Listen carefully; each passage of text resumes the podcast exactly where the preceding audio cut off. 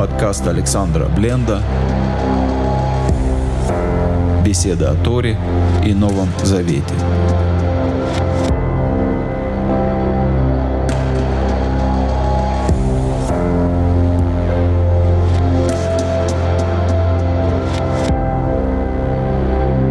Шалом, дорогие друзья, с вами Александр Бленд. На еврейском календаре сегодня 17 число месяца Элюль. Это значит, что уже через две недели начнется седьмой месяц, о первом дне которого в Торе, в книге Бамидбар, книге чисел, в 29 главе, мы читаем, и в седьмой месяц, в первый день месяца, священное собрание должно быть у вас, никакой работы не делайте – днем трубления, да будет он у вас. И действительно, в этот день, в первый день седьмого месяца, повсеместно, где собираются верующие евреи, звучит трубный звук, трубление в шафар. Так называется рог, в который принято трубить. Он практически не обрабатывается, это самый первозданный музыкальный инструмент – Звук его кому-то может показаться неказистым и не очень уж звучным. Есть много духовых инструментов, которые, как покажется кому-то, звучат намного красивее, намного мелодичнее, и мелодию из них можно извлечь намного более совершенную. Тем не менее, как это принято издревле, по всем местам, где собираются евреи, трубят в шафар. Когда спрашиваешь людей, что вы думаете, когда вы слышите трубный звук? Кто-то говорит, я вспоминаю стояние на Синае, когда весь народ слышал голос шафар. Кто-то говорит, я вспоминаю жертвоприношение Ицхака, когда Авраам поднял глаза и увидел Агнца, запутавшегося рогами в кустах. И, как известно, как говорит традиция, из рога этого агнца будет сделан шафар, в который вострубят при приходе Машеха. Кто-то просто говорит о своих грехах, вспоминает свои грехи и дает себе обещание не грешить больше. Кто-то вспоминает, снова, как говорит традиция, что когда Всевышний вдувал душу в Адама, этот звук был похож на звук шафару. Кто-то думает о Машехе. Каждого свои мысли. И иногда люди спрашивают меня, а как вообще быть? Что думать, когда ты слышишь звук шафара? Вроде бы есть повеление собираться в этот день и трубить в шафар, но мы собираемся и трубим, а что же дальше? Спрашивают меня. И прежде всего я хочу сказать, что нету какого-то правильного мышления, какой-то правильной мысли, которую надо думать, когда ты слышишь трубление в шафар. Есть праздник, который называется Песах, день выхода из Египта. Слово Песах можно понять как Песах, уста говорящие. Действительно, в этот день у нас существует заповедь рассказать сыну засвидетельствовать следующему поколению нашу традицию рассказать и наставить. Именно день трубного звука – это день слов неизреченных, звуков, которые, минуя наш разум, воздействуют на самую глубину нашей души, трогают самые глубины нашей души, поэтому ничего не надо думать. Звук шафара действует сам по себе – воздействует на нашу внутренность, на самое наше нутро, без того, чтобы мы обращали это в слова. Это совершенно невербальное воздействие. И все-таки есть какие-то элементы в трублении шафара, на которые можно указать и которые помогут глубже понимать происходящее. Трубление в шафар состоит из трех элементов – их в разных комбинациях составляют в трубление. Первый элемент – ткия. Долгий, долгий, продолжительный звук. Он символизирует целостность и первоначальную гармонию. Это даже не гармония исправленного мира. Это та гармония – без надломов, без разломов, без какого-то дробления, которое существовало в райском саду, когда Адам был до грехопадения.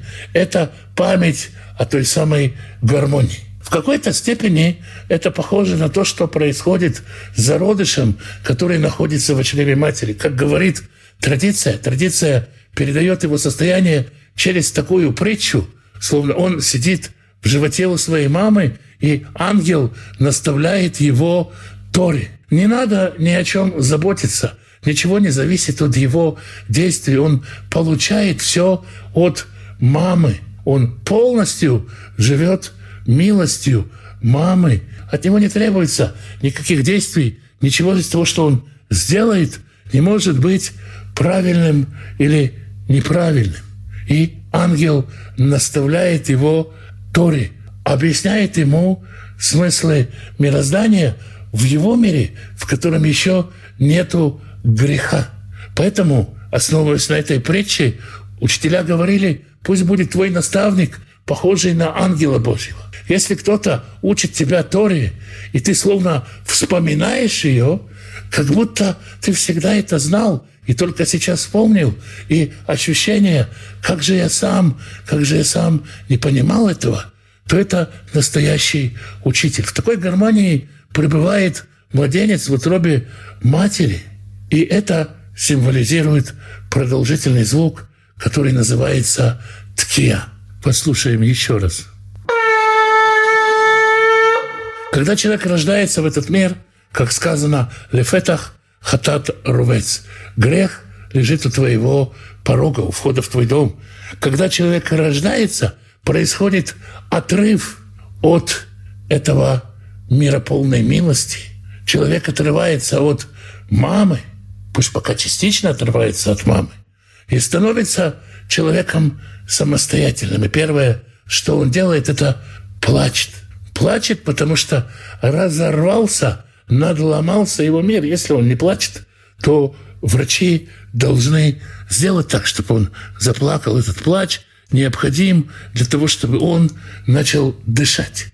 И это состояние первоначальной разломанности мира передается другим видом трубления, которое называется шварим, что значит разломы. Как бы треснувший, начавший раскалываться на три части мир. И сначала это трубление, разделение на три части. Но все идет по нарастающей, и разрушение в мире растет, и появляется состояние, которое символизирует третий вид трубления, полная надломанность, которая называется труа. Когда мир раскалывается в дребезги, когда ребенку уже нечем, нечем дышать совсем, ему трудно набрать воздуха, и он уже даже не может почти ничего сказать, только повторяет «аба, аба, аба, аба, аба». Отец, отец, отец, отец. Только и может что взывать, словно едва, едва успевая передохнуть между этими возгласами. И это то, что называется труа, прерывистое, разломанное звучание шафара. Но заканчивается трубление еще одним долгим продолжительным звуком, который чуть более длинный, чем первое ткия. Это называется ткия гдула.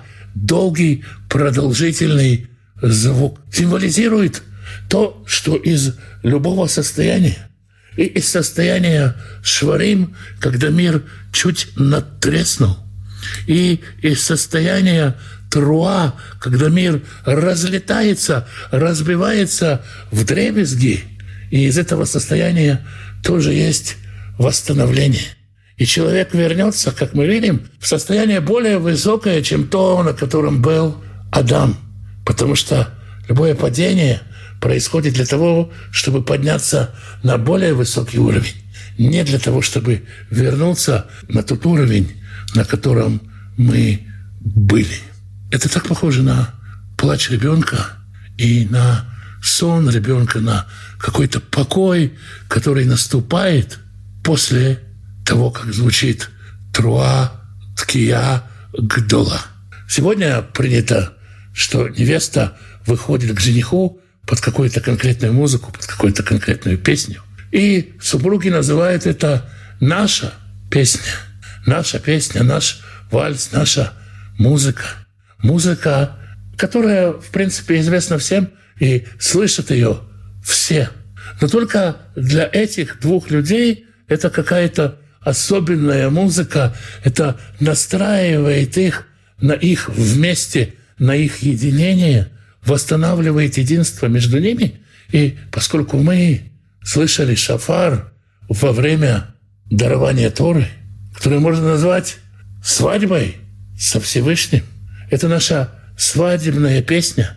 И слыша ее, мы подсознательно, в самой-самой глубине своей души пробуждаем ту любовь, тот свет, те радостные отношения любви, которые у нас были со Всевышним. Поэтому кому-то другому этот звук может показаться неказистым. Не то чтобы другой человек не слышит этот звук.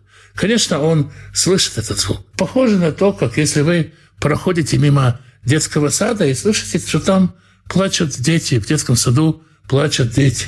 И для вас это может показаться, что просто плачут дети, но совершенно другое восприятие будет, если во всем этом вы услышите плач своего ребенка. Плач вашего ребенка только для вас будет слышен как какой-то особенный плач. И очень похожие ощущения возникают при прослушивании неказистого, немузыкального инструмента шафар. Все это складывается, и сначала трубится такой аккорд, который состоит из ткия, шварим и ткия.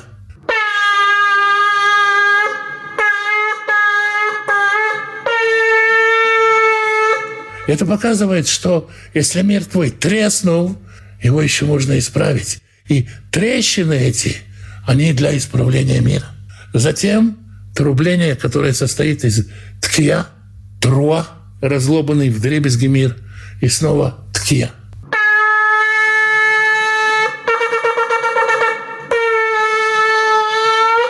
И это опять-таки учит, что даже если все развалилось, все разлетелось и одни осколки есть у этого восстановления, и через эти осколки тебя проводят тоже для восстановления.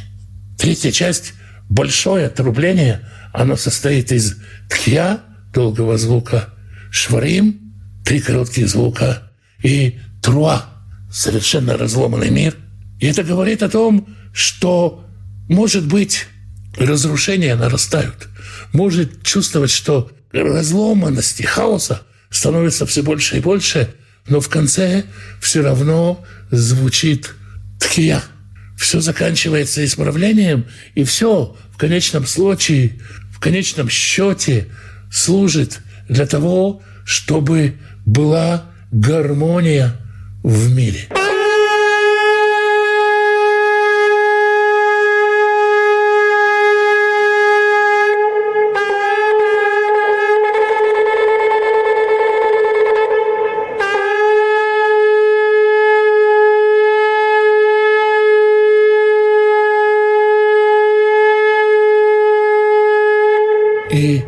Какие-то элементы трубления, о которых нужно знать.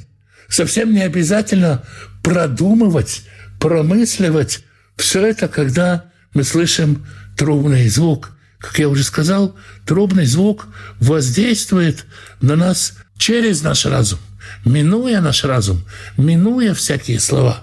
Трубный звук – неизреченные слова выше всяких слов, неизреченные воздыхание выше всяких слов, и мы изменяемся при звуке трубы, даже если мы просто ее слышим. Это всего несколько слов, которые хотелось сказать о трублении в шафар. Мы еще, возможно, поговорим о связи шафара и Машеха, но пусть это будет в другой раз, а пока на этом остановимся. Святой Благословенный благословит всех тех, кто изучает Его волю, ищет Его Слово, ищет Его лица. Святой Благословенный благословит вас и семьи ваших мужей ваших и жен ваших, сыновей ваших и дочерей ваших, внуков и внучек, правнуков и правнучек.